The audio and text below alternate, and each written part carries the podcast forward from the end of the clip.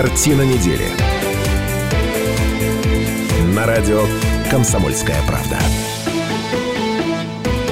91,5 FM в Иркутске, 99,5 в Братске, сайт kp.ru из любой точки мира. Это все радио «Комсомольская правда». В студии Евгения Дмитриева. Приветствую всех наших слушателей, а также зрителей. Прямая видеотрансляция идет на сайте kp.ru и также на телеканале ТВС.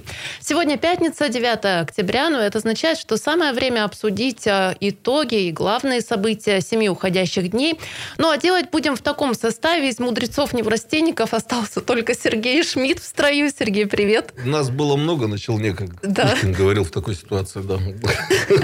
Ну, Здравствуйте, да. Да, справедливости ради скажу, что профессор Гольдфарб выйдет с нами по телефону на связь, все расскажет, все последние новости. Ну и мои соведущие Выйдет на двор сегодня... по телефону. Да. Да. Да. Наталья Кравченко, привет. Наташа, если тоже есть возможность, выходи с нами на связь. Ну и представляю наших гостей. В студии депутаты Думы Иркутска Леонид Усов и Дмитрий Красноштанов. Здравствуйте. Добрый вечер. Добрый вечер. Да, ну и а, сразу оповещаю всех жителей Ленинского округа, делайте приемники ваши погромче, потому что у нас депутаты-соседи, это пятый и шестой округа, это все Ленинский округ. Если есть у вас вопросы, можете в любой момент присоединиться, задать их по телефону 208-005, ну и, и в принципе а, присоединиться к обсуждению тех тем, которые сегодня будут в повестке. Ну, А можно я сразу прошу, у меня такая традиция депутатов городской думы, коротко для жителей города в целом э, описывать, у кого какой округ. Ну, вот это Границы какие территории? улицы, да, границы территории. Принято. Ну, Ага. Давайте начнем с пятого. Мы Давайте. с Дмитрием Алексеевичем соседи. Ага. Ленинский округ. э, Территория пятого округа начинается. Это Ярославского 234. Э, Баумана 181, 183, 185, где вот у нас идет строительство дорога на Баумана. Это начало Новоленина, да? Нет, это не начало Новоленина, это начало пятого округа. А. 18-й советский переулок, жители Ленинского округа знают, который с объездной дороги идет. Вот эти дома и идет до э, новостроек э, «Эволюция», «Патриот», э, 69-я школа и плавно переходит в округ номер 6. На территории округа у меня три школы находятся. Это 40-я, 57-я и современная 69-я школа. Ну, я не могу сказать, что на территории пятого округа мы граничим с Дмитрием Алексеевичем. И жители, для них же, они не понимают, что они живут в пятом или в шестом округе. Для них есть территория родная, Ленинский округ. Понятно. И Дмитрий Алексеевич дальше. Да, шестой округ. Но мне маленечко проще будет объяснить, потому что у меня получается это конечная Новоленина, от, э, примерно от, э, 18, от 18-го Советского переулка и в сторону Ангарска. Это и микрорайон Березовый, э, Вересовка, Батарейная, второй городок. Ага. Это вот, получается, самые крайние территории. Наш оператор Александр вашего рукой, округа. да. Батарейная на связи. Я сразу вам скажу, сегодня я как раз вел занятия в магистратуре исторического факультета, и там разговор у нас пошел о градостроительстве, урбанистах, вспоминались фамилии выдающихся строителей, фамилия Красноштанов тоже вспоминалась. И э, студентка сказала, вот передам, наверное, что вот все-таки как изменилась Новоленина в последние там, 10 или 15 лет. Когда-то, говорит, считался такой отсталый гопнический район, а сейчас там есть места, куда заходишь, как в настоящий, значит, современный город. Так, так она выразилась. Там, Диана, если слышишь нас, привет. Пытаюсь твои слова передать близко к тексту. Ну и как раз она, ну, Дмитрий, простит, имела в виду вот этот, э, где школа эволюция, там, я так понимаю, это Да-да-да. ва- ваш э, Ну, округ на- наш общий, Да, наш да. общий. Ну, Новоленина действительно гигантский ре- ребрендинг пережило или переживает. Там есть еще к чему стремиться. У меня, поскольку бабушка жила в Новоленине, там часто бывал в советские годы. Это, конечно, разные районы. Вот я там иногда бываю, моего Было, детства стало. и того, что есть. да. Да, о новостях Ленинского района сегодня тоже обязательно поговорим. Ну а пока озвучу некоторые темы. Все не буду, чтобы да, время эфирное не тратить. Но, конечно, будем говорить о хрониках коронавируса. Обстановка накаляется в Иркутской области. Ну и сообщают, что в нашем городе будут проводить в том числе проверки развлекательных центров, общественного транспорта, ну, чтобы соблюдали какие-то элементарные требования безопасности. Имейте в виду, когда идете развлекаться, что это может закончиться проверкой. Проверкой, да. Там штрафы, кстати, очень большие. О происшествиях недели тоже поговорим. Опасная работа мэрства. Мэр Усть-Кута Душин арестован до окончания следствия. Ну, а у мэра Ольхонского района Копылова хорошие новости. Он досрочно вышел. А количество убыточных МУПов в Иркутске увеличилось в два раза. Кто виноват и что делать, тема очень важная. Ну, и обещают сегодня снег в Иркутске. Ну и Когда новость тоже. депутаты городской думы слышат слово «мупы», у них Мупы. вот особое выражение лица становится. Даже Даже, если они в масках, да. Я давно заметил. А, еще одна тема, да, погодная. Говорят, что в Иркутске будут убирать снег комбинированным способом. Что это означает? Как будут делать? Все это обсудим. Ну, словом, а, пойдем по повестке. Еще у нас на бантик тоже тем очень много. Вот одна меня заинтересовала. Юрист фонда борьбы с коррупцией Любовь Соболь раскритиковала Иркутск. Выясним, чем же не угодила ей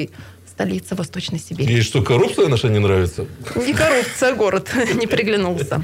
Ну так вот, начинаем с коронавируса. За сутки COVID-19 подтвердился у 155 человек. По данным оперштаба на сегодняшний день общее число инфицированных в Иркутской области превысило 20 тысяч человек. Ну и Минздрав России рекомендует предстоящие выходные провести дома в кругу семьи, не пользоваться транспортом, не ходить по гостям, ну вот дома побыть. Ну и сегодня же губернатор Иркутской области Игорь Кобзев обратился к жителям региона. Сейчас послушаем, а потом продолжим обсуждение. Слушаем обращение губернатора Иркутской области Игоря Кобзева. Денис. того, чтобы избежать э, введения жестких ограничительных мер, конечно, нужно ужесточить контроль э, за профилактическими мероприятиями. Наталья Петровна, мы понимаем, что ситуация сложная, но важно сейчас не замалчивать эту проблему, не уходить от ответов и не порождать тем самым какие-то слухи и домыслы. А это еще, э, вы знаете, хуже всего. Поэтому э, мною принято решение в суточном режиме э, мы определяем такую линию, посмотрим, когда это удобно для жителей Иркутской области, и будем вести такой, знаете, час. Час вопросов и ответов, где представитель здравоохранения в таком каждодневном режиме вечером будет доводить информацию, что произошло, какие проблемы. Может быть, будет какая-то обратная связь, и в целом мы будем мобилизовывать информационную составляющую для того, чтобы жители понимали, что не все так просто и никакого ковидного нигилизма не должно быть. Мы должны в первую очередь думать и о своих близких, знакомых, друзей. Все это будет складываться на текущую ситуацию в нашем регионе. Действие масочного режима в Иркутской области никто не отменял. Мы его продлили, я его своим решением продлил до полной ликвидации вот этих опасных условий, то есть безгранично. Как только мы увидим, что ситуация будет полностью нормализована, мы это решение отменим. Я хочу напомнить руководителям предприятий общественного питания, развлекательных учреждений, предприятий торговли о неукоснительном соблюдении требований Роспотребнадзора вплоть, как уже практика в других регионах есть, отказа обслуживать э, соответствующих посетителей, которые нарушают эти требования без пребывает без средств индивидуальной защиты, не соблюдает социальную дистанцию. Мы должны все-таки прийти к новой культуре безопасности. Ну, вы знаете, такой интересный момент. а, Сообщают о том, что правда сложная ситуация, о том, что вирус стал более агрессивный, коварный. А В то же время, заходя сегодня в магазин, я обнаружила, что большинство посетителей, они без масок. То есть такое ощущение, что ничего не происходит, все спокойно, тихо, мирно. На ваш взгляд, что бы могло эту ситуацию переломить, что ли, в корне, а, чтобы мы задумались и, правда, не проявляли тот самый нигилизм или пофигизм? Пожалуйста. Э, Вы знаете, я считаю, что жители, вот когда в марте началось, цифры были же совсем другие, да, и Да. все восприняли очень серьезно. Очень серьезно отнеслись. Я вот э, смотрю на окружение, э, на себя лично, да. А потом в процессе того, как развивалась вот эта пандемия, да, и произошел какой-то переломный момент, когда все устали, сказали, они устали, все ждали, когда э, вот объявят, что ну вот все-таки спад прошел, откроют э, малый бизнес, предприятия, потому что это очень сильно ударило особенно по малому бизнесу, по жителям города Иркутска. Сейчас мы, когда принимаем бюджет, сейчас идет обсуждение бюджета 2021-2023 годов, мы э, видим, э, что ситуация очень сложная, особенно связанная с собираемостью налогов. Э, бизнес, э, который начал сейчас работать, открыли двери, они очень трепетно относятся к тому, чтобы соблюдать эти меры. А другой вопрос о жителях, которые на улице мы видим, в магазинах, в торговых центрах и так далее. То есть у меня двоякое вот мнение. Я считаю, что э, тот бизнес, который открыл двери сейчас работает, они очень трепетно относятся, и они боятся мер, которые будут связаны с закрытием их предприятий. Но вот торгово-развлекательные центры, может быть, здесь стоят по опыту других городов, где, ну да, жесткие меры и масочный режим там надо соблюдать, проверять. Это зависит от э, людей, от граждан. То есть, ну, вот как-то так делать, вот обратить именно на то, чтобы они в торговые центры и там, ну, не обслуживали людей без масок и так далее. Ну, казалось бы, да, элементарно. Дмитрий, пожалуйста. Ну, э, на мой взгляд, вообще ситуация э, с коронавирусом, со всей пандемией, она ушла маленечко в другое русло. Во-первых, это болезнь, да, мы о ней практически ничего не знаем, и люди, которые э, ученые, э, докапываются, пытаются докопаться до истины, они, может быть, не могут донести до жителей всей опасности, всей сложности этой проблемы. Сейчас коронавирус, он стал э, не болезнью, он стал какой-то цифрой. Мы, мы, когда смотрим на коронавирус, мы смотрим на, на статистику. 150 человек заболело. Кривые эти 200, графики. да. Но мы, мы относимся к, к этой болезни не как к болезни, а как именно к статистике, как к цифрам. И надо доносить до людей, что это действительно опасно, что это и для пожилого поколения, и для молодежи. Ну, это болезнь, не надо бороться. Бороться с болезнью, а не с цифрами. И когда вот мы наконец-то донесем до жителей, тогда они уже будут относиться более серьезно к своему здоровью. Ну что ж, уважаемые слушатели и зрители, сейчас небольшой перерыв, буквально через две минутки возвращаемся в студию. Напоминаю, телефон прямого эфира 208-005. Подключайтесь, мы готовы принимать и ваши звонки. А сейчас обсуждаем обстановку с коронавирусом и как сохранить свое здоровье. Картина недели. На радио «Комсомольская правда».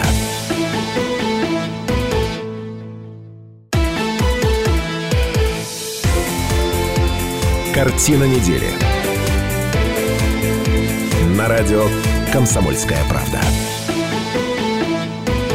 91,5 FM в Иркутске, 99,5 в Братске, kp.ру из любой точки мира, а также телеканал ТВС, это все радио «Комсомольская правда» и программа «Картина недели». Я приветствую всех наших слушателей и зрителей и наших сегодняшних соведущих. Сергей Шмидт сегодня вместе с нами. Привет, Серега. Здравствуйте. И также депутаты Думы Иркутска Леонид Усов и Дмитрий Красноштанов. Здравствуйте еще раз. Добрый день. В этой, добрый части, вечер. да, в этой части программы обсуждаем ситуацию с коронавирусом, и Сергей мне помаячил, что готов включиться. Я два слова скажу, обсуждению.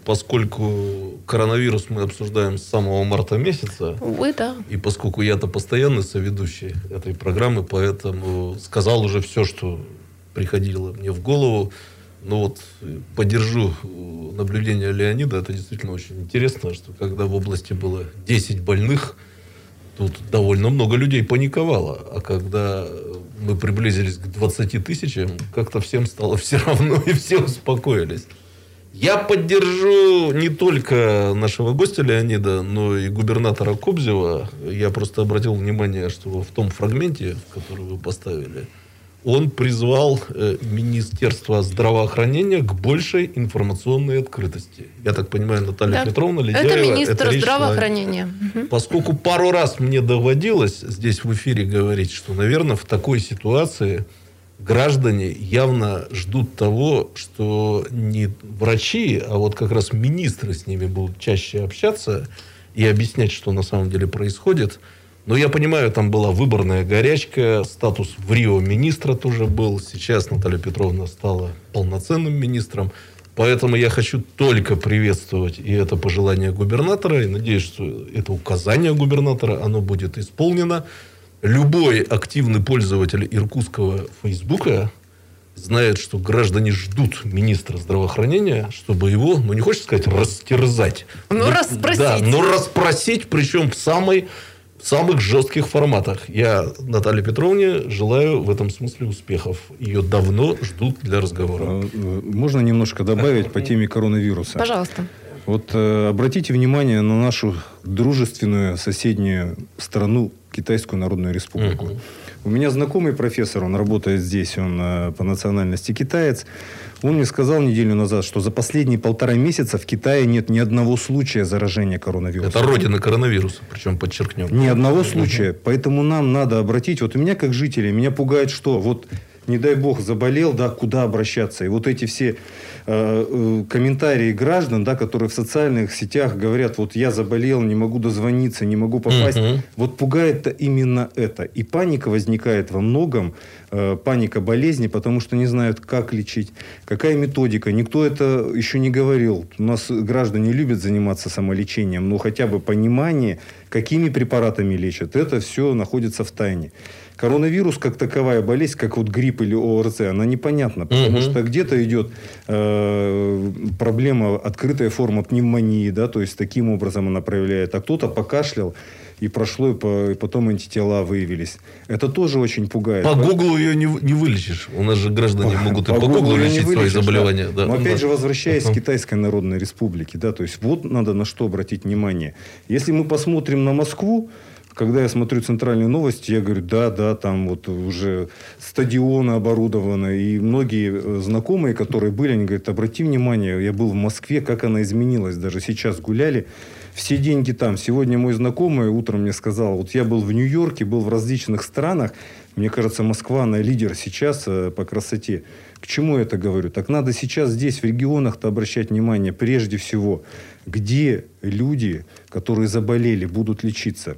Второе, э, вари- э, вторая проблема, когда обращаются жители, да, то есть они то не могут дозвониться. Отношения э, там, персонала и так далее. Вот именно на обслуживание, на развитие системы здравоохранения. Когда мы увидели, что у нас есть проблемы, надо вот развивать систему здравоохранения. Тогда у людей не будет боязни, они будут более дисциплинированно относиться ко всем мерам, которые принимаются. Вот у меня, по крайней мере, сейчас, ну, пока паника, я не знаю. Вот не дай бог что-то случится со знакомыми. Куда бежать? Куда Мгм. бежать? Дмитрий Алексеевич, у тебя Паника есть? На самом деле у меня паники как таковой нету, потому что я понимаю, что в любом случае эта эпидемия будет продолжаться, и на данный момент, э, в данной ситуации мы не можем ничего сделать, кроме как призывать людей к самосознанию, к, к тем шагам, которые, к которым нас э, и власти при- э, приглашают, и губернатор со своим обращением нас призывает э, к пониманию, с пониманием отнестись, э, потому что мы несем сейчас э, ответственность не только за себя, но и за окружающих. Поэтому только пытаться Ну, донести. Дмитрию Алексеевичу легко говорить, у него антитела. Да вы что? Серьезно? Да, на И он даже не знает, когда болел. Поделитесь понимаете? как-нибудь. А тебя Отсыпьте чуток. Что делать? Но на самом деле я хотел э, в продолжение этой темы сказать, да, про антитела. Э, у меня выработалось чет- четкое понимание и четкое мнение о том, что антитела, это, конечно, уже в данном случае может быть хорошо, не знаю, хвастаться этим или нет, но иммунитет, он должен э, быть сильным, потому что люди со слабым иммунитетом пере- переносят как, ну, тяжелее это заболевание. И я при- призываю всех к здоровому образу жизни, к спорту, к здоровому питанию и заниматься своим здоровьем, иммунитетом. Чем выше будет иммунитет, тем будет проще проходить и заболевания, и тем будет э, Ну, Здоровье это личное достижение Дмитрия Алексеевича. Это не то, что депутатам городской думы антитела раздают. Отсыпали. там, да? А телефон прямого эфира Специально на окошечке. 208-005. С нами слушатели на связи. Юрий, добрый вечер. А, здравствуйте. Да, вы в эфире, пожалуйста. Здравствуйте. Алло, алло. Да, вы в эфире, пожалуйста, слушаем вас. Приемник сделайте чуть тише, пожалуйста. А, Вы знаете, я бы хотел за- задать э, вопрос к депутату Красностанову. Пожалуйста. Почему-то вот так сложилось, что вот я ему верю. Значит, э, я верю, потому что знаю, э, ну, как бы э, складывалось по работе и так далее. Значит, вот я верю, что он сможет разобраться в моем вопросе. Вот у меня такой вопрос. У меня э, 29 июля я продал свою дачу в садоводстве «Нептун» на станции Батарейная. Вот. Но э, эту дачу я продал, значит, подтопленцам, э, которые из Тулуна. Значит, э, есть такие Кузьмины. Вот. Но э, как бы у них есть сертификат. Сертификат э, федеральный какой-то там, значит, э, который позволяет им э, оплатить э, мою дачу, которую я им прода- продаю. Вот. Но, видимо, Но- они не оплатили. Значит, но до сих пор, вот мы 29 июля заключили договор, мы э, все документы в соцзащиту сдали, но до сих пор, значит, нам э, вот э, по горячей линии, значит, э, в соцзащите, вот я извиняюсь, но по ушам ездят, что якобы там с федерального бюджета не поступили деньги.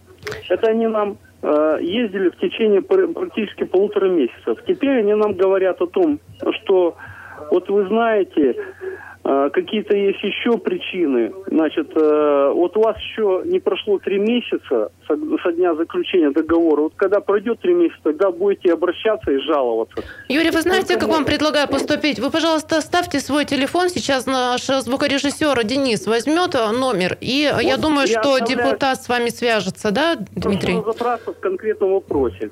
Мгм, Спасибо. Ну, я бы хотел бы сказать Юрию, я, э, конечно, ценю поддержку, доверие оказанное.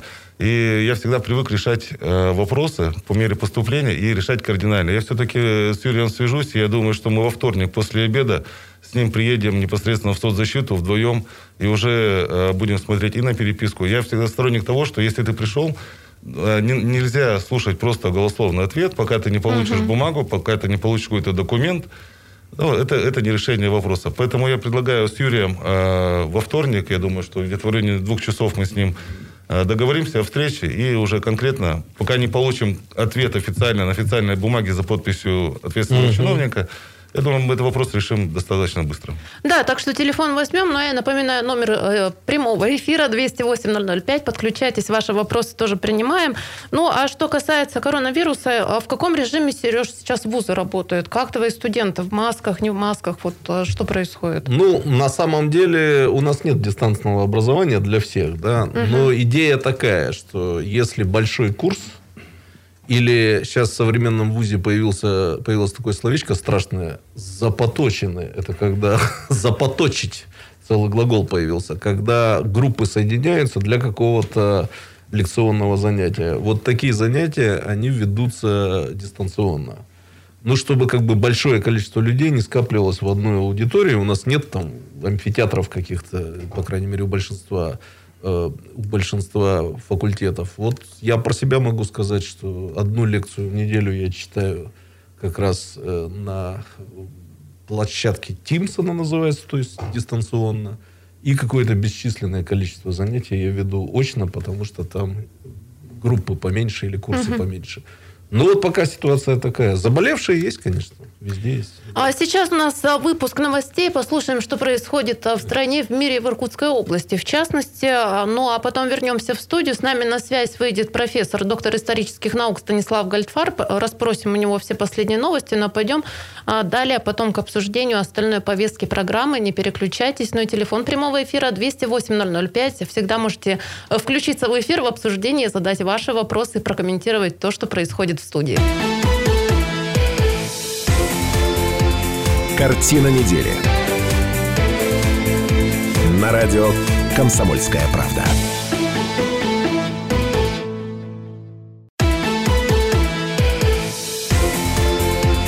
Картина недели. На радио «Комсомольская правда». Эфир. Еще раз приветствую всех наших слушателей, зрителей, а также соведущих. Сергей Шмидт а, вместе с нами. Сергей, Здравствуйте. привет. И Добрый также вечер. депутаты Думы Иркутска Леонид Усов и Дмитрий Красноштанов. Здравствуйте. Добрый вечер. А пока Станислав Ильич с нами не на связи, я предлагаю а, перейти к другим темам, да, обсуждения, которые я анонсировала, а в том числе поговорить про МУПы. Тут вскрылась такая проблема, что, оказалось, в два раза увеличилось количество МУПов убыточных. Об этом чуть-чуть позже поговорим. Ну, а пока тема, которую вчера в СМИ в том числе вычитала, а, состоялась впервые в Думе Иркутска нулевое чтение бюджета. Как ни у кого, как в депутатов, нужно спросить, что это за нулевое чтение, ваше впечатление, для чего эта история нужна и чего вы там услышали, как с нашим потенциальным э, городским кошельком дела. Ну, на самом деле, нулевое чтение – это не новость для Иркутской области. Я как э, человек, который представлял интересы жителей в законодательном собрании, нулевое чтение там практикуется постоянно. Э, Там доводятся основные параметры бюджета на следующий год.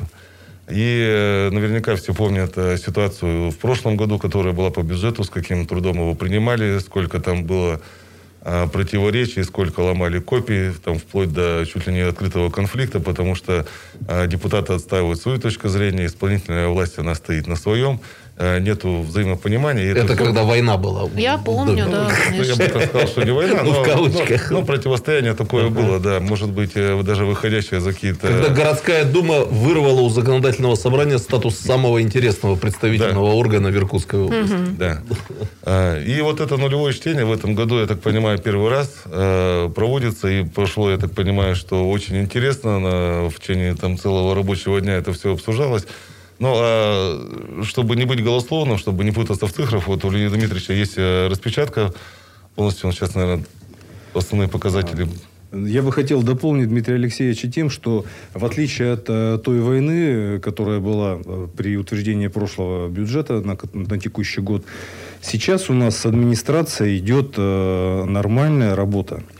И надо понимать, что за бюджет отвечают и депутаты Думы города Иркутска, и администрация города Иркутска. Говорят еще, что у администрации еще нормальные отношения с губернатором. То есть это вообще а это, редкий случай а, в вот истории области. Знаете, а про это я скажу отдельно. Да, да, да. Потому что сейчас в первом чтении, э, чтении, да, то есть произошло бюджета, мы не рассматриваем отдельно там э, дворы там, и так далее, территории. Мы должны понять кардинально, сумму бюджета, какой будет дефицит бюджета, если мы э, будем это рассматривать. И исходя из этой цифры уже администрация будет э, предлагать нам, депутатам, начинки всех программ.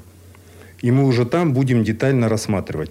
Э, то, что состоялось у нас первые цифры бюджета, администрация дала вот самый-самый э, маленький вариант его, то есть э, безнадежный, без оптимистических там ракурсов и так далее, и так далее. И это вызвало бурное обсуждение среди депутатов, потому что по социальной сфере и так далее мы хотим, мы понимаем, да, что сейчас сложная э, ситуация с наполняемостью бюджета, но э, давайте все-таки социальную сферу поставим э, во главу стола. Люди хотят жить, мы хотим, чтобы дороги строились, э, социальные объекты обеспечивались. Администрация нас услышала. Сейчас э, будет 16 э, октября второе чтение. Я думаю, перед этим депутатам раздадут программы, которые будут начинены вот этими всеми расходами. В рабочем порядке мы будем решать. Я надеюсь, что мы примем правильное решение. Но учитывая то, что сейчас хорошие отношения с областью, и э, нам надо рассчитывать, конечно же, на помощь э, областного бюджета. Потому что законодательно, да, у нас сейчас есть такой момент, да, то есть э, по закону область может один и более процента от налоговых и неналоговых доходов областного бюджета э, давать в качестве субсидии в город. Областного центра. Да, областного центра. То есть за 2019 год эта бы сумма, если бы взять ту цифру, которая была за 2019 год, составила 1 миллион, 1 миллиард 399 миллионов рублей. Это значительная сумма. Угу. Следующий год у нас тем более юбилейный. 360 лет городу Иркутску. И э, уже в том варианте бюджета, который нам предоставили, 360 миллионов э, это на, в рамках празднования юбилея города Иркутска каждому депутату 10 миллионов 285 тысяч рублей на благоустройство. То есть каждый индивидуально по своим территориям э, затем может сделать так, чтобы мы вошли в юбилейный год – с благоустроенными территориями. Но это не касается э, формирования проекта комфортной городской среды э, по БКД. То есть это именно внутриквартальный ремонт. БКД это? Э, Безопасные, качественные дороги. дороги. Понятно. То есть это вот именно та территория, которая придомовая, где мы можем вместе с жителями сделать э, ее красивой, чтобы стояли у нас... Э, качественные тренажеры, там, спортивные площадки и так далее, так далее, uh-huh. так далее. Uh-huh. То есть сейчас вот депутаты работают над этим. А почему в прошлом году была такая бурная дискуссия? Депутаты избрались, у них есть обещания перед жителями. Они пришли, готовые полной энергии, энтузиазма, им раз сказали, нет, Денег извини, нет. Бюджет мы уже составили, так что извините, пожалуйста. И сейчас очень важно, чтобы область нам помогла, чтобы они обратили внимание на областной центр – ну, я правильно понял, что вот это вот нулевое чтение, ну, так же его решили называть. Нулевое, да. Это вот есть такое понятие э, рамочная информация, то есть вы просто узнали минимальный размер кошелька. Да. Вы были им недовольны, и поэтому была большая дискуссия, нельзя ли побольше, да? Ага. Нет, конечно. Еще то есть, без э, обсуждения конкретных расходов. А, Да, без обсуждения конкретных расходов. Это же прогнозируемое, то есть там не учли какие-то моменты, да, которые есть нюансы, да. Нам сказали, вот, ну мы думаем, что вот не будет этого, не будет этого, этого, этого, поэтому расхода вот здесь не будет. Если конкретно по цифрам, да, то есть я могу вот сейчас чтобы не быть голословным, сказать, то есть в том варианте, который нам предложили, э, уменьшение расходов на проведение капитального ремонта э, на 90 миллионов, проведение текущего ремонта вообще ноль было запланировано в том варианте, который предложили. Э, комплектование новой сети, приобретение коммунальных услуг. Но направление по увеличению расходов – это 210 миллионов уплата налога на имущество организации. Э, У нас очень э, увеличатся расходы в следующем году. Это организация питания школьников, организация питания воспитанников детских садов. То есть это тоже очень важные моменты, которые уже есть. Но нам надо рассмотреть и другие э, расходы, чтобы был рациональный бюджет. И, конечно же, областная помощь. Ну, у нас на связи есть э, слушательница Анна с нами. Анна, здравствуйте. А, Здравствуйте. Здравствуйте. А, У меня такой вопрос э, проблемный как для нашей семьи, так, я думаю, для многих жителей нашего города Иркутска. А, Это круглосуточная работа пивных магазинов. А, Наша семья живет э, на улице Декабрьских событий, где работает магазин «Пивгрик». Мы живем на втором этаже. На первом этаже находится этот магазин. Это пивняк, то, что в народе называется, да? То есть разливное пиво. А, разливное пиво продают и э, ну, водку, коньяк, ну и другие напитки. Рядом находится продленка детская. А во дворе детский сад, художественная школа. А, на протяжении трех лет обращались в разные инстанции, и в прокуратуру, и в мэрию. И никто нам помочь не может. Только одни отписки. И итог один. Круглосуточная работа. Мы спать совершенно не можем. У меня мама больная, в- с сер- с сердцем больная. И, в общем, вот Да, спасибо, Анна. Можем как-то прокомментировать? Ну, декабрьских событий это не Ленинский округ, но все же о работе, я думаю, подобные учреждения, да, есть и... Может, передадите кому из коллег? Ну, конечно же, мы передадим. Э, На самом деле этот вопрос э, не только у Анны, да, она правильно заметила, это вообще проблема всего города.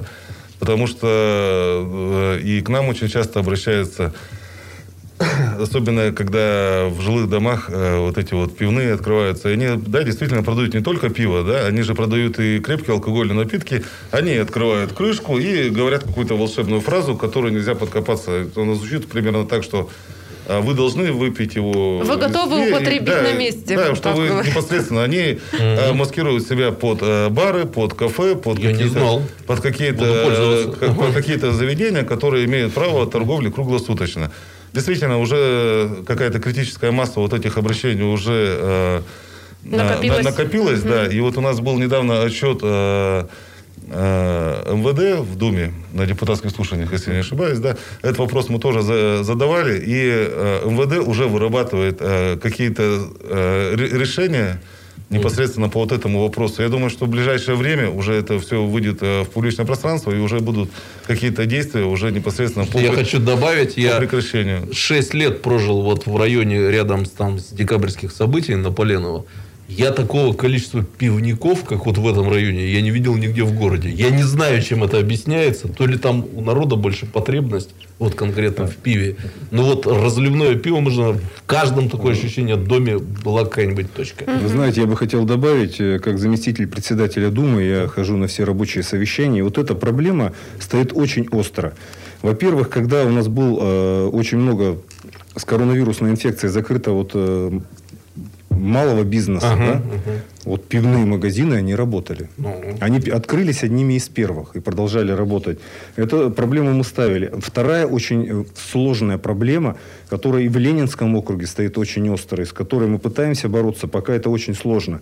Это продажа алкогольной продукции в ночное время по федеральному закону до 11 часов вечера, после 11 часов вечера, и продажа э, алкоголя несовершеннолетним. К Да, сожалению... над этими проблемами предстоит еще поработать, и я думаю, что обсудим их в следующем часе. Сейчас у нас большая перемена, возвращаемся в студию в 18 часов. Картина недели. На радио «Комсомольская правда».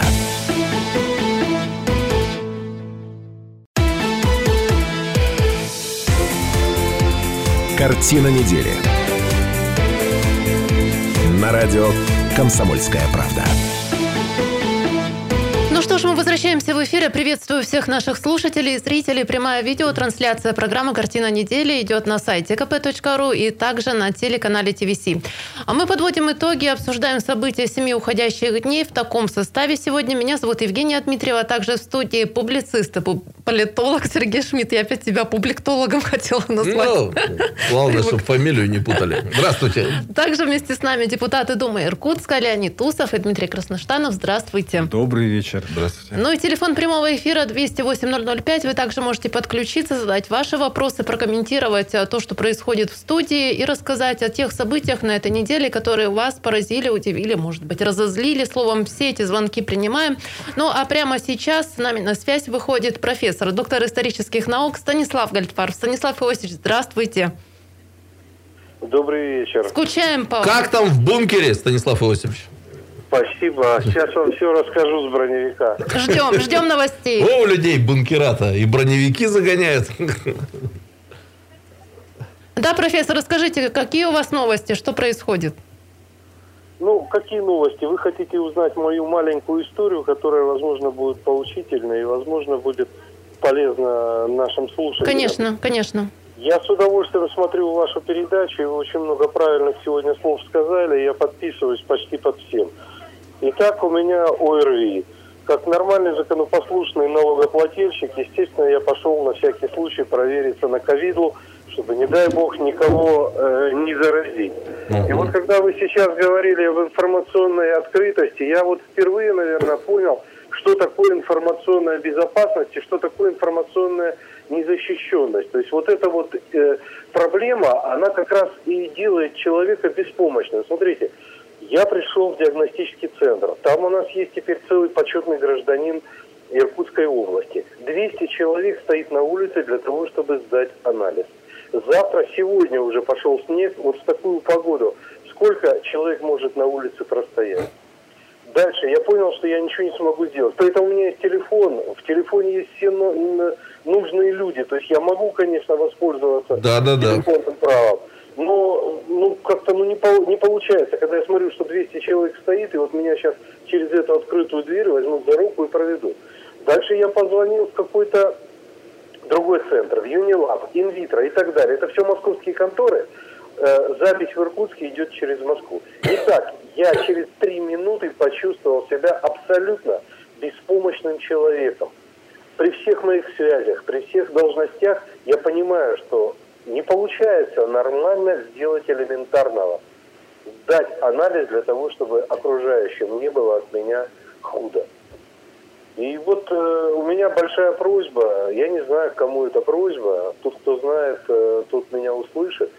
Нужно сейчас очень бережно к врачам относиться. Мы их вообще в предыдущие полгода затюкали. Надо очень бережно относиться к главврачам, потому что я их, большинство из них знаю. Это очень опытные, грамотные люди. У них те же самые проблемы, что у нас. Вот э, мой поход – это их проблемы. Людей не, не хватает, ну и так далее. То есть э, я хочу сказать, что с этим, конечно, что-то нужно делать, потому что у людей растет раздражение, и, в общем, они ни черта не могут совладать с этой ситуацией. Да, спасибо, профессор. Желаю вам здоровья. Что-то не на позитиве, Станислав Иванович, не на позитиве. Понимаю вас. Я на, пози- я на самом деле на позитиве и надеюсь, в понедельник появиться с вами. Спасибо всем. Спасибо, Станислав Спасибо вам. здоровья и ждем, да, в понедельник. Но вот действительно добиться, да, каких-то элементарных, вроде как, казалось бы, ответов получается далеко не всегда, далеко не у всех, поэтому о здоровье нужно обязательно заботиться. А сегодня в программе в завершении часа еще раз в эфире прозвучит обращение губернатора Игоря Кобзева, но пока мы продолжаем обсуждать а, другие события недели, и а, сейчас мы подобрались а, к теме муниципальных унитарных предприятий МУПы. Звучит страшно, Сергей говорит, дергается глаз. Я полжизни прожил вообще не зная ни о каких мупах.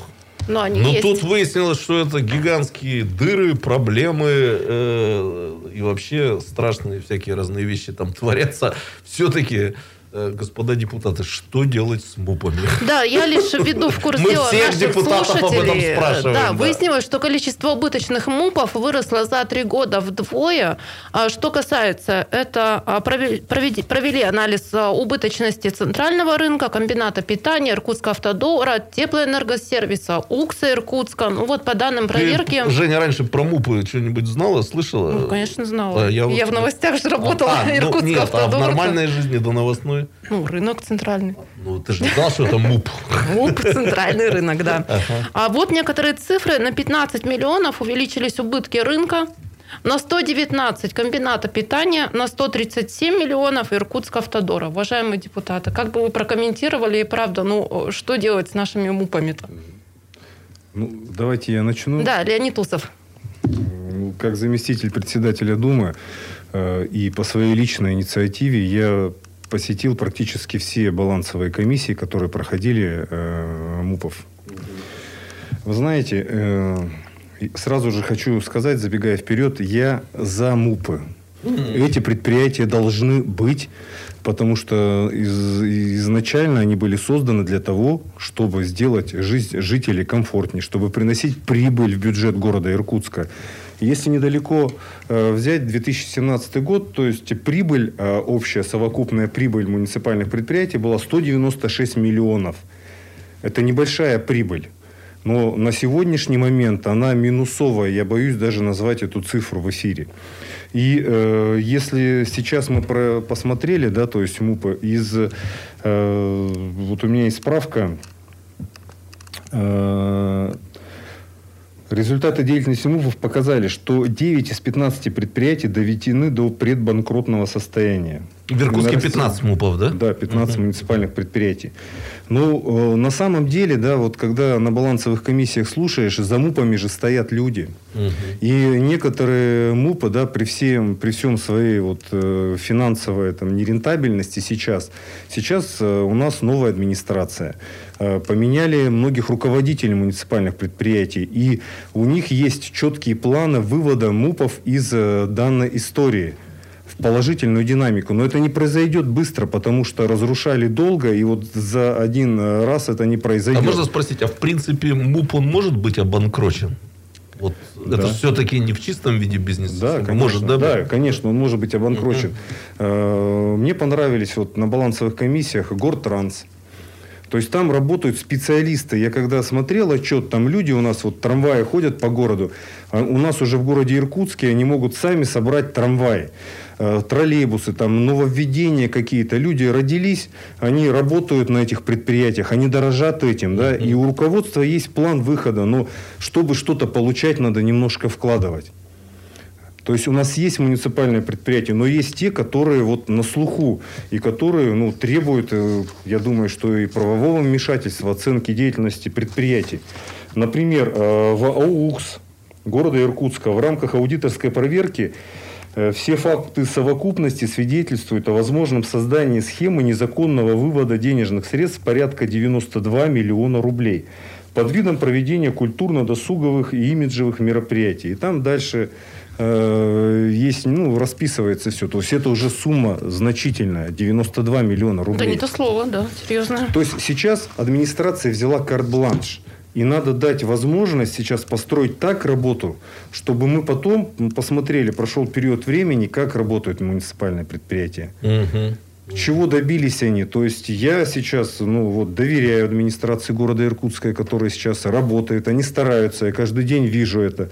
И это не просто так вот взять раз и по щелчку. Надо поменять, надо проанализировать эту работу, наказать виновных, Мгм. э, построить четкую программу вывода из создавшейся ситуации, чтобы потом МУПы приносили в бюджет города Иркутска прибыль. Ну, Вот, Дмитрий Алексеевич. Да, сейчас э, слушателям телефон уступим. Э, Юдин вместе с нами, Леонид Алексеевич. Известный Также слушатель. депутат э, Думы Иркутска Леонид Почетный Алексеевич. слушатель «Комсомольской Добрый правды». вечер.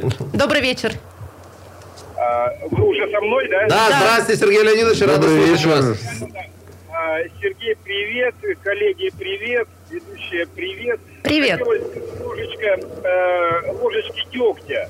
Вот за всеми этими мупами стоят, правильно Леонид Дмитриевич сказал, живые люди.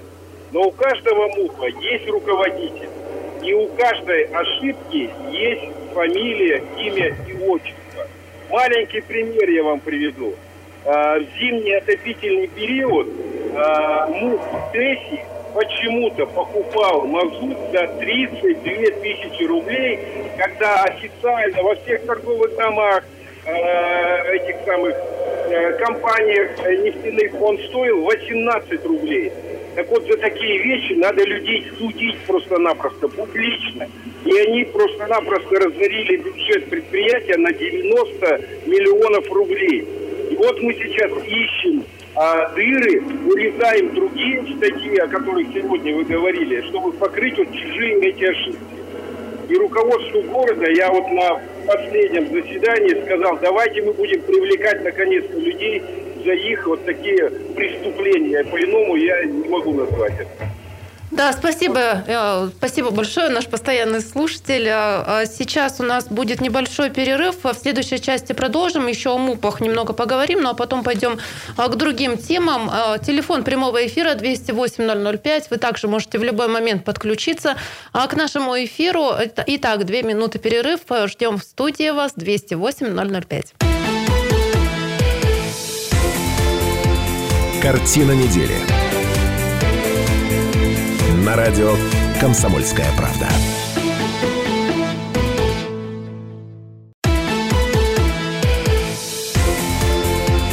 Картина недели. На радио «Комсомольская правда». Мы продолжаем эфир. В студии Евгения Дмитриева, Сергей Шмидт, а также депутаты Думы Иркутска Леонид Усов и Дмитрий Красноштанов. Коллеги, еще раз здравствуйте.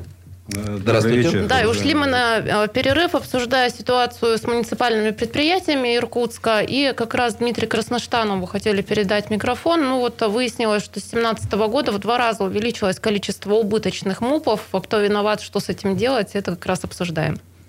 Э, Значит, что касается МУПов. Действительно, есть МУПы, без которых город категорически не может существовать. Да? Такие МУПы, как комбинат э, школьного питания. Никто на себя сейчас не возьмет такую ответственность, да, дови- доверить какой-нибудь э, фирме, какому-то частному предприятию э, для того, чтобы они кормили наших детей э, в школах, в детских садах. Э, Без этого МУПа мы, естественно, понимаем, мы никуда не сможем деться. Но за МУПами, как за детьми, надо постоянно смотреть, приглядываться. Хорошо. Да, потому что, ну, как дети начинают шалить, да. Но когда ты за ним смотришь, да, он вырастает э, полноценным, достойным гражданином, воспитанным человеком, хорошим, хорошим и порядочным. И также надо сейчас делать за МУПом. Я, я понимаю, что сейчас меняются руководители в этих МУПах, да. Надо им дать возможность э, какую-то выстроить свою работу, да, свои перспективы на какой-то на краткосрочный и на, на долгосрочный период. Но опять же, я считаю, я все-таки сторонник того, что за каждым МУПом должен быть установлен контроль. Да, если вот возвращаться к тому, что покупали мазут по 32, руб- э, по 32 тысячи за тонну, когда он стоил на рынке 18, это непосредственно как раз отсутствие контроля на, за, собственно, МУПом и за руководством МУПа. Э, Чем будет больше контроля, тем, мы, тем будет более прозрачная работа самого МУПа, и они будут, будут понимать, что они работают э, на благо жителей, на благо города. Они И- шалят. и они шалят, да, потому что, ну, как- когда, за, тоб- когда за тобой не смотрят, да, всегда есть желание. Тем более такие деньги, э, э, может быть, не всегда подотчетные, да, может быть, не всегда контролируемые, да, может быть, где-то какие-то потоки пере- можно перераспределить, да. Но когда будет жесткий контроль, ну, Это хорошая метафора. Ну, все мы себя помним детьми, особенно Да? мальчики, да. Там в детей встроено. Вот это проверяешь Да взрослых. вырастают Насколько они наблюдают за тобой. Сколько они могут вытерпеть. Видимо, в МУПы это тоже встроено. Да-да-да. потому что почти всеми МУПами мальчики, собственно, и управляют. Мальчики. Точно. А 208-005, телефон прямого эфира. А Тамара вместе с нами. Тамара, добрый вечер. Добрый вечер всем. Здравствуйте, Тамара. Добрый вечер. У меня, прежде чем задать вопросы, вот к вашим присутствующим депутатам, у меня такой вопрос. Вы как депутаты первый созыв или не первый? Первый. Первый, да. Первый созыв. И оба, да? Один и второй. Да. А, а вот тот депутат, который к вам звонил, вот, по-моему, Юдин. Он по-моему, не первый и не Он второй. не первый созыв. Третий, Я- третий. я- Его даже убирали из городской думы. Он все прошел. Все огни и воды, да. Нет, я почему об этом спрашиваю? Вот э, я поняла. Э, я- У меня вот какой вопрос. Я что-то не припомню может быть, что-то я пропустила. Был ли у нас э, б- э, отчет мэра города, да, предыдущих мэров города перед, э, перед горожанами? Я вот почему спрашиваю, что вот все, что сейчас мы слышим с этими смупами, все, что происходит, да, то, что вас сейчас там озвучивают, какие есть вопросы, вот э, депутат Юдин, особенно к депутатам, которые не первый созыв заседают в городской думе. Слушайте, а у меня такой вопрос. А вы где были, когда от- отчитывалась предыдущая администрация, предыдущий мэр, когда перед переизбранием мэра? То есть раз, э, раз, я так понимаю, такая ситуация, раз никто ни за что не отчитывается, поэтому такое и творится. Контроля Понимаете, нет. да? Да? да, Спасибо, Тамара, за вашу реплику. А Можно я постараюсь ответить? Да, как конечно. Ну, вам проще, вы первый Э, созыв, да. Вот э, для меня это тоже очень актуально, да, и э, как с Дмитрием Алексеевичем, как депутаты первого созыва, вот потому, что была такая ситуация, поэтому сейчас новый мэр города и новая администрация, и меняются руководители, потому что вот та ситуация привела к этому. И вот, я не знаю, вы обсуждали, наверное, уже структуру города Иркутска, да? Был разговор, Которую да. мы утвердили, да? Я думаю, что вот работа МУПов, она сейчас очень тесно взаимосвязана. Это не может быть отдельно с новой структурой города Иркутска. С работой, с, то есть с теми взаимосвязями, которые сейчас определила администрация. И она э, хочет построить грамотную, рациональную работу. Ну вот в этой структуре, напомните просто, там э, человек с какой должностью, какой из заместителей мэра будет за МУПы именно отвечать? Или они как бы там разделены будут между разными? А вот здесь очень интересно. Ага. То есть э, вот сейчас в структуре создан комитет по экономике и стратегическому планированию, которым будет руководить заместитель мэра, председатель комитета. И э, раньше он был этот комитет, но его потом э, Упразднили. ну, упразднили, да. Сейчас его ввели. Сейчас вот мне как депутату тоже очень интересно, э, как будет построена работа, потому что это для меня новое, что-то новое. Сейчас распределение обязанностей, оно для нас, для депутатов, должно сделать более четким контролирование работы администрации. И э, та структура, она более приближена к гражданам, к жителям города Иркутска. То есть можно понимать быстро, то есть всех очень волнует, конечно же, благоустройство. Именно благоустройство вот, э, придомовой территории и так далее, чтобы это быстро делалось. Для этого есть четкая градация. Есть первый заместитель мэра, у которого в подчинении заместитель мэра главы округов. И э, создан новая структурная единица, это МБУ благоустройство. Мгм. А по персонале, может, что-то понятно? По персоналиям, ну, я не э, мэр города Иркутска. Ну, и- то есть еще это не озвучивалось, не... Нет, не озвучивалось, нет. Ну, будем ждать нов- за новостями. Будем- будем ждать. ну, И тут- телеграммы таки пятый, родственники Нет, некоторых а- здесь присутствующих там упоминается. Но мы озвучиваем только офи- официальную информацию. Время еще Подождем. С да, 1 да. января начинает работу новая структура. Сейчас... А, то есть это с Нового года как да, это с Нового года. Время О, еще- телеграммы еще покипят, покипят. Еще будет. Ну и в продолжении темы еще в этой части программы я предложила бы коротко обсудить тоже отчасти работу МУПов. Иркутск Автодор же занимается уборкой тоже, да, верно? И прозвучала информация, что этой зимой будут убирать комбинированным способом улицы Иркутска. На этом заседании Леонид Усов тоже был, насколько я понимаю. Актуальная тема еще и потому, что погода нам готовит снегопад. Вот как Александр э, Медведев, наш оператор и знатный синоптик, сообщает, что с 8 вечера должен пойти достаточно сильный снег и аж Со до стороны батарейной. валить. Ну, Да. А Что это за комбинированный способ? Как убирать улицы будем? Ну, во-первых, сейчас у нас э, Иркутск Автодор новый руководитель, Малыхин Михаил Михайлович. Э, Я был на балансовых комиссиях, и Мгм. общаясь очно, ну, я вижу, что человек специалист, профессионал. Э, Подошел, он четко четкая программа работы есть. Хотя на балансовой комиссии признали неудовлетворительной, но это э, заслуга еще ну, прошлых лет. Шлейф. Шлейф, тянется, да. Опять же, за коллективом э, стоит э, персонал, стоят люди. Стоят люди, и я считаю, что здесь руководитель это дирижер, которому надо грамотно организовать работу.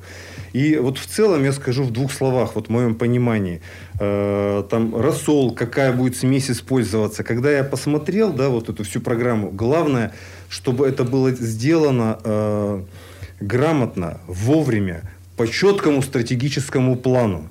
Когда это сделано вовремя, тогда и не будет никаких проблем. Я увидел, что есть четкие графики, улицы.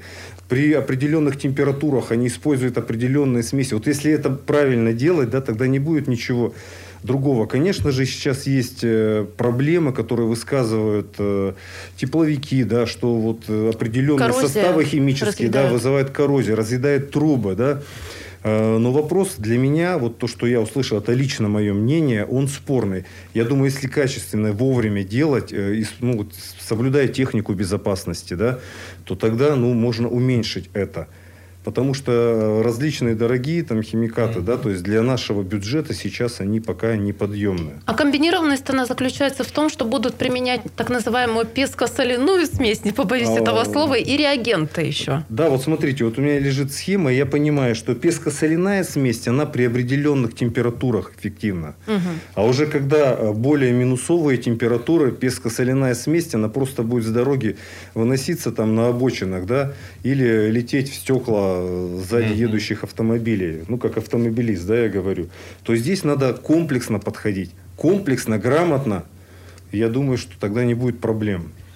А Чуть больше минуты остается в эфире. Сейчас слушателям передадим микрофон. Григорий вместе с нами. Пожалуйста, минутка буквально у вас. Добрый вечер. Добрый. Здравствуйте, Григорий. Так вот, значит, уважаемые депутаты здесь говорят за контроль. Да, Да, контроль.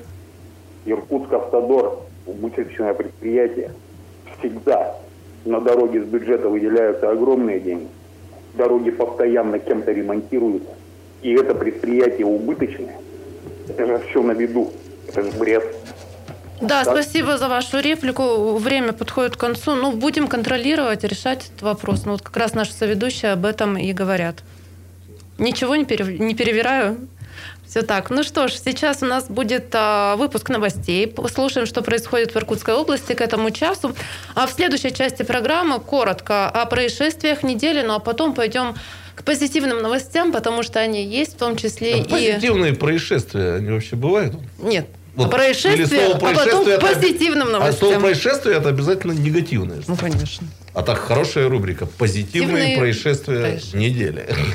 Неплохая идея, да. Ну что ж, выпуск новостей, потом возвращаемся в студию. Вы также можете подключиться с вашими репликами, вопросами 208-005. Картина недели. На радио «Комсомольская правда».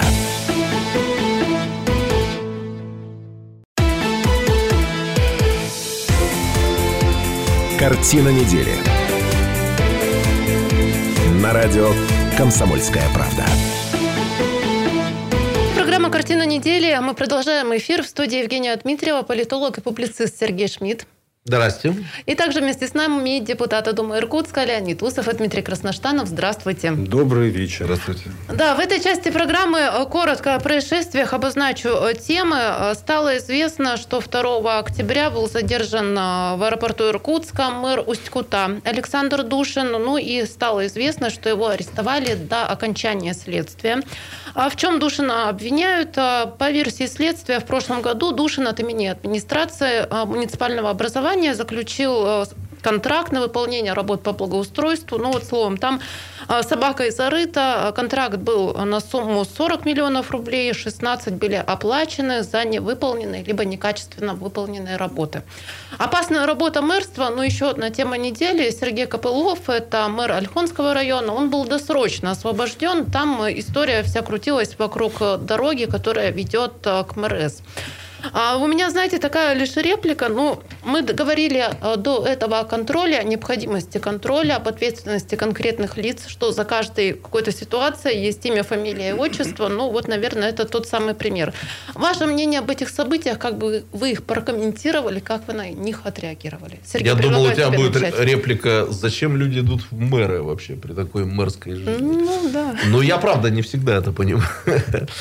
Ну, я с Копылова начну. Я позволю у гостей спросить, у вас у кого-нибудь есть юридическое образование?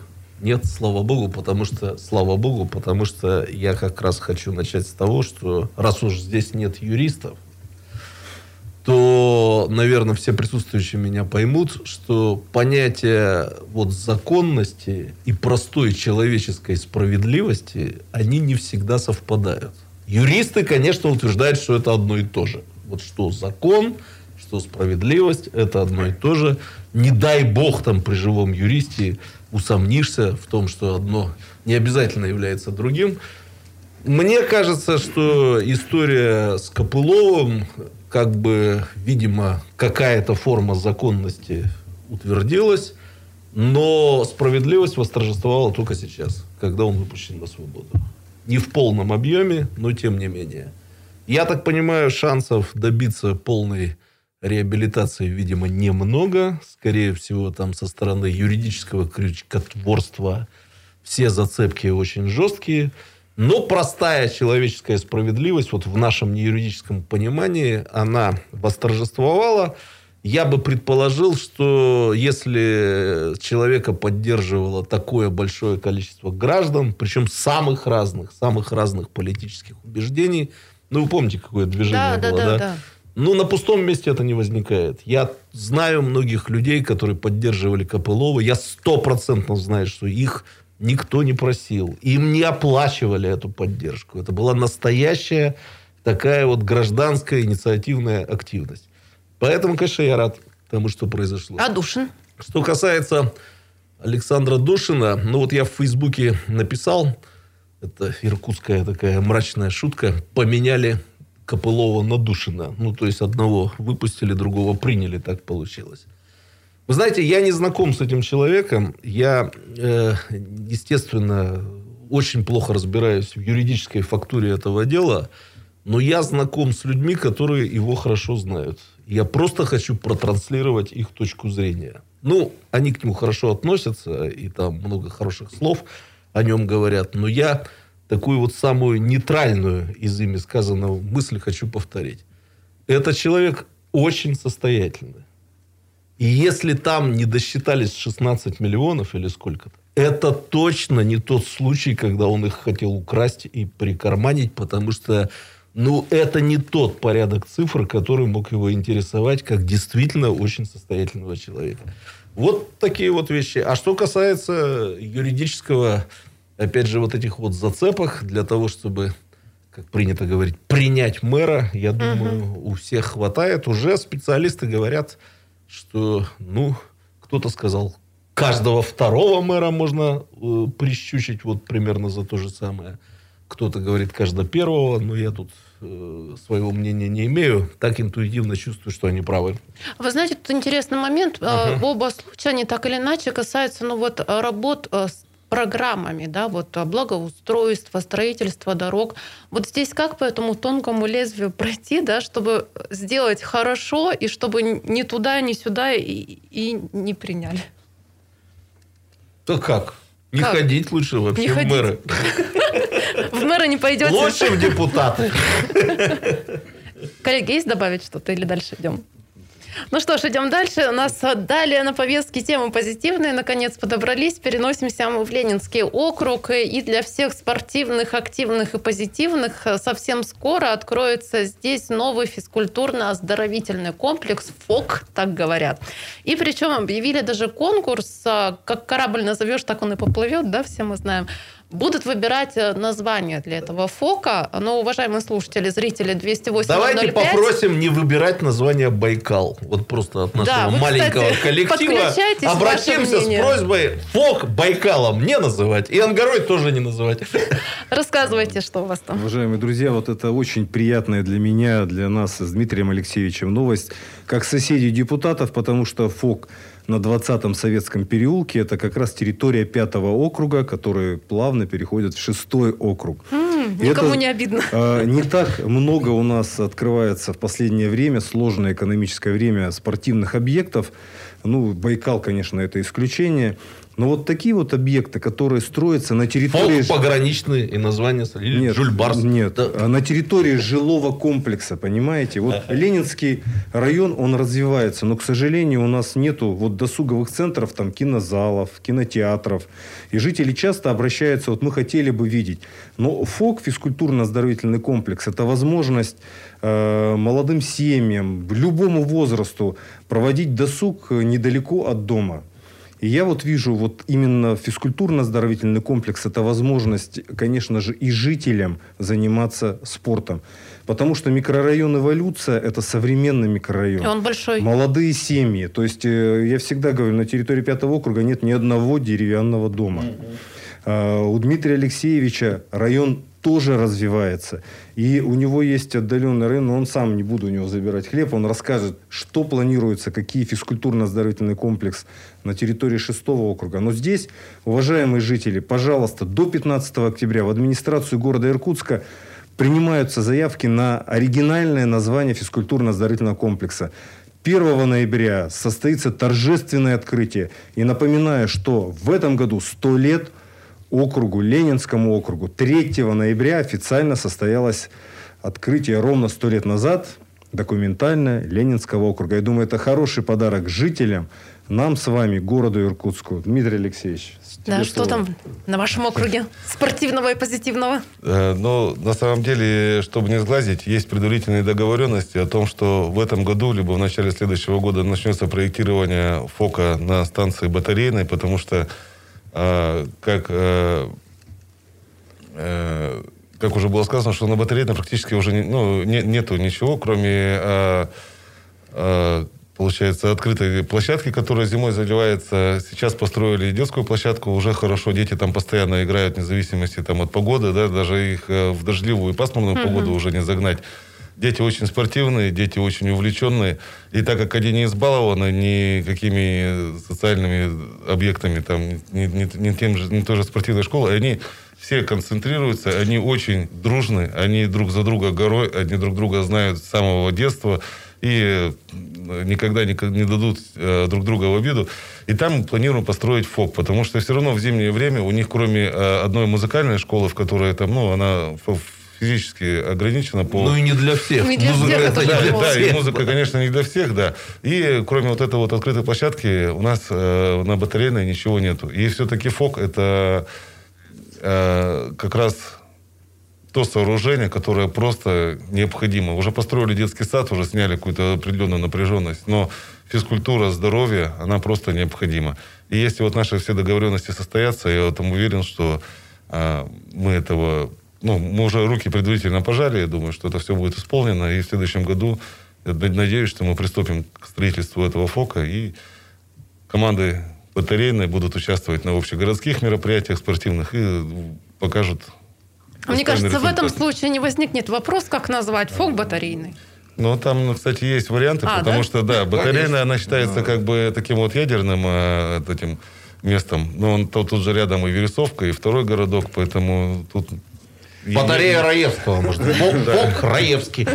А, кстати, не было вариантов? Уже поступали предложения, как назвать фок, вот, который откроется 1 ноября? Кроме Байкала были уже предложения? Кроме Байкала. а, Вы понимаете, почему я шучу? Потому что когда наш Ледовый дворец после долгого конкурса выбрали название Байкал, я тут чуть не умер в передаче Ну, от смеха. Так.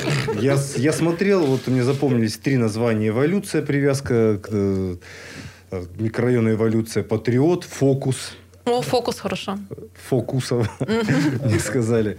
Но это, конечно Телекомпания же, Fox. Это, конечно же, шутка. На самом деле, я бы, вы знаете, хотел еще позитивчика немножко внести. А позитивчик А, мы уже вот мы- внесем после перерыва. Сейчас на две минутки буквально прервемся, и потом выходим на финишную прямую, и только позитивные новости. А, Леониду Усову предоставим микрофон. Не Хорошо. переключайтесь. 208-005, телефон прямого эфира. Также подключайтесь к нам. Еще успеете высказать ваши а, мнения, комментарии, ну и задать ваши вопросы. Итак, две минуты перерыв. Оставайтесь с нами. Картина недели.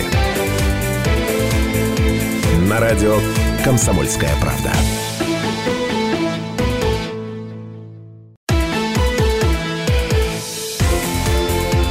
Картина недели. На радио «Комсомольская правда».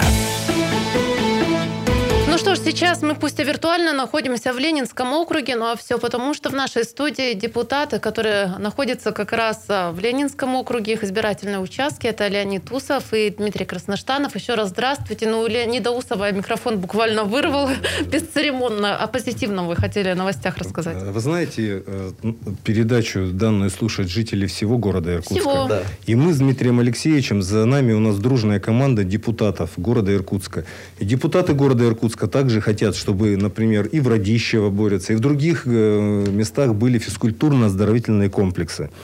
И мы всегда их поддержим. А вот э, немножко мажора я хочу сказать, что вот в этом году возобновляется спартакиада администрации города Иркутска. О, за спортивный образ И уже буквально на следующей неделе в субботу первый вид спорта это настольный теннис. Uh-huh. Готовятся команды. 26 команд э, подало, подало заявки на участие, в том числе и команда Думы города Иркутска. И я, самый главный фактор, что вот этот позитив общения, когда депутаты, администрация, вот эти все МУПы, которые названы, я знаю, они занимаются, потому что там люди. Люди хотят, чтобы город процветал. И все зависит от руководства, от грамотной организации. И когда будут фоки, когда будут команды дружные, тогда мы увидим и результат, наверное. Поэтому я думаю, что все будет зависеть от того, как сейчас новая администрация вместе с Думой города Иркутска построить свою работу. И МУПы хотят, чтобы город процветал. А почему нет? Ну, ну больше фоков хороших и разных, но вы уже упомянули, что готовитесь к столетию Ленинского округа, и я знаю, что уже открылась выставка, где можно посмотреть различные фотографии, какие-то вещи. Картины даже. Да, да, да, да. А как, что еще в планах есть? Какие-то мероприятия уже понятно, как будете отмечать, но в условиях коронавируса как э, внесены какие-то коррективы в программу или нет?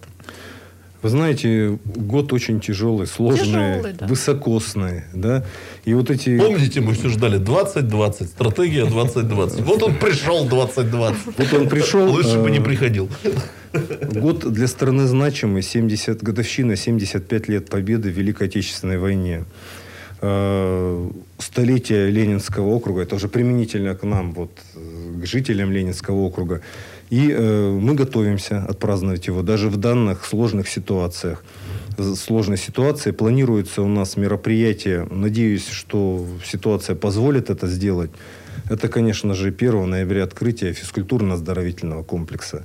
Это 30 э, октября КДЦ «Россия», 3 э, ноября это ДК Гагарина во втором Иркутске. Это мероприятие, связанное с чествованием наших ветеранов, Ленинского округа. То есть мы планируем это сделать, ну, конечно же, как позволит э, ситуация. Ну, а мы, в свою очередь, э, с Дмитрием Алексеевичем всегда всех наших активных жителей поддерживаем. Я знаю, у нас есть проект благотворительного фонда Красноштанова на территории Ленинского округа «Здоровье 55+.» когда жители, э, наше старшее поколение, они даже вот в эпоху коронавируса все лето выходили на улицы, занимались оздоровительной гимнастикой и зажигали тем жителей э, города. У нас проект э, футбол, дворовой футбол мы развивали, но вот этим летом сложно было, этим ну, запрещали нам. Но мы планируем дальше продолжать заниматься с молодежью. Когда обращаются к нам жители просто округа там, по развитию спорта и так далее, и так далее, всегда поддержим, поможем. Ну, а коллеги депутатов, тем более мы поможем, чтобы все было дружно, хорошо и на мажоре.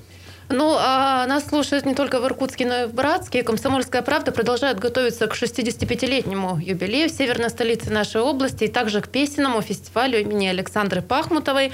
А все это организовано ко дню рождения Братска совместно с телеканалом ТВС, компанией Азия Шоу, концертным департаментом Азия Мьюзик, группой Доктор Джаз при поддержке губернатора Игоря Кобзева. А, ну и я напоминаю, что посвящаем также сибирякам этот фестиваль, которые участвовали в легендарных комсомольских стройках, первостроителям БАМа. Ну и связались наши корреспонденты с нашим земляком Денисом Мацуевым. Расспросили его о знакомстве с Александрой Пахмутовой. Вот что он рассказал. Сейчас подключается к нам Денис Мацуев, а потом продолжим.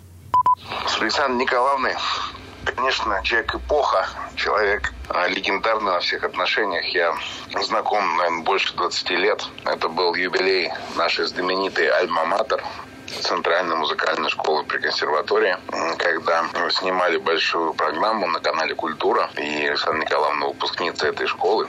Конечно же, я прекрасно знал ее творчество, безусловно, конечно же. И так получилось, что мы пересеклись на этих съемках. Она очень хорошо знала моего профессора Сергея Леонидовича Даринского. Они вместе учились. Она даже постарше его, по-моему, несколько лет. Год на два, по-моему. Вот. И у них прекрасные отношения. И она ходила на мои концерты неоднократно. И потом мы увиделись на съемках этой передачи. В общем, я сказал, что я большой поклонник ее творчества. Она говорит, ну что, это я, это я поклонница вашего творчества. В общем, рассыпались в комплиментах, но поняли, что, в общем, хватит уже посылать эти комплименты друг другу, осыпать.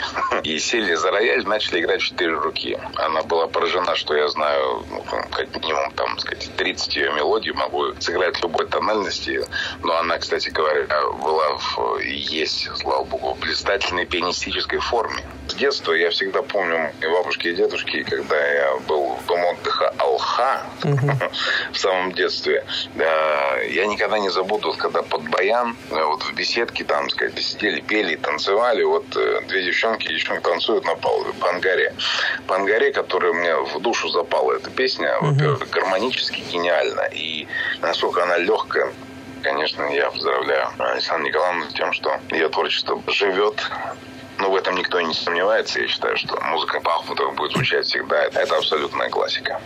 С нами на связи был Денис Мацуев, наш земляк, пианист. Но я э, добавлю, что о дате проведения фестиваля имени Пахмутовой мы сообщим дополнительно. Но у меня такой короткий вопрос. Есть у вас любимые песни Пахмутовой? Те, которые вам запали в душу, так же, как Денису Мацуеву? Первая песня, конечно, первая песня это Олимпиада 80. Да. да, да когда мы плакать. Я помню, что я в этом году пошел в первый класс. Я очень отчетливо помню, когда шла трансляция в детском садике, вот почему-то запомина... запомнилось мне, да. И в дальнейшем вот любые песни вызывают определенные ассоциации. У меня есть музыкальное образование, я играю на баяне. Поверьте, mm. я очень много мелодий знаю Александра Пахмутовой. И вот по Ангаре это одна из тех мелодий, тоже тоже, да? конечно. И приходится, общаясь с вот, э, жителями со старшим поколением, вспоминать, играть, подпевать. Конечно, я очень тепло отношусь к этому. А Дмитрий, у вас? Ну, я не знаю, Пахмутова это композиция или нет, а под крылом самолета. Ее? Да. Да, ну вот... Сейчас погуглю. Слушайте, а у меня похожая с Дмитрием ситуация. Потому что я... Ну, это как народный уже, да, воспринимается? Но, в принципе, вот это вот единственная композиция, даже когда мы ходим в какие-то караоке, то это, по-моему, единственное, что я позволяю себе... Зеленое море тайги. Да, да, ага. да. Ну, Добронравов, да. Да, ну, значит, Добронравов, значит, значит Пахмутова, да. да. А у меня похожая с Дмитрием ситуация, потому что у меня есть песня, которая вот она просто самая любимая моя советская песня. И самого э, звучит там рефреном в моем самом любимом советском фильме. Но я не уверен, Пахмутова это или нет. Давай бегом. «Опустела без тебя земля». Ну, тоже у вас под крылом самолета. Фильм «Три тополя на плющехе». Пахмутова. Пахмутова, мне тоже кажется. Да, вот да, это да. самая песня номер один вообще, и фильм для меня номер один во всем советском киноискусстве и музыкальном. Ну что ж, на этом мы завершаем программу. Я благодарю вас за участие. Вам всем хороших выходных. Спасибо огромное. Ну и в завершении нашего эфира сейчас еще раз прозвучит обращение губернатора Игоря Кобзева. Сложная ситуация в нашем городе, в нашей области. Поэтому оставайтесь дома, ну, в стране побудьте сложно, дома и в и столице будьте, сложно. будьте, будьте аккуратны. Спасибо большое. Все, спасибо большое всем жителям. Всего хорошего, добра, здоровья. До свидания. Уважаемые жители Иркутской области, дорогие друзья, мы все следим за статистикой по коронавирусу. И она неутешительная. Рост идет как в целом по стране, так и по Иркутской области. Каждые сутки число заболевших растет на 120 и более человек. Основная опасность в быстром распространении. Подхватить коронавирус намного быстрее, чем грипп, ОРВИ или другое заболевание. И в зоне риска уже не только люди старшего возраста, но и молодежь. В области продлен масочный режим. И я прошу вас внимательно, как никогда, отнестись к его соблюдению. Соблюдение мер безопасности – это прежде всего забота о своем здоровье и здоровье своих близких. Сегодня в транспорте, в торговых и развлекательных центрах очень много людей без масок. Что это?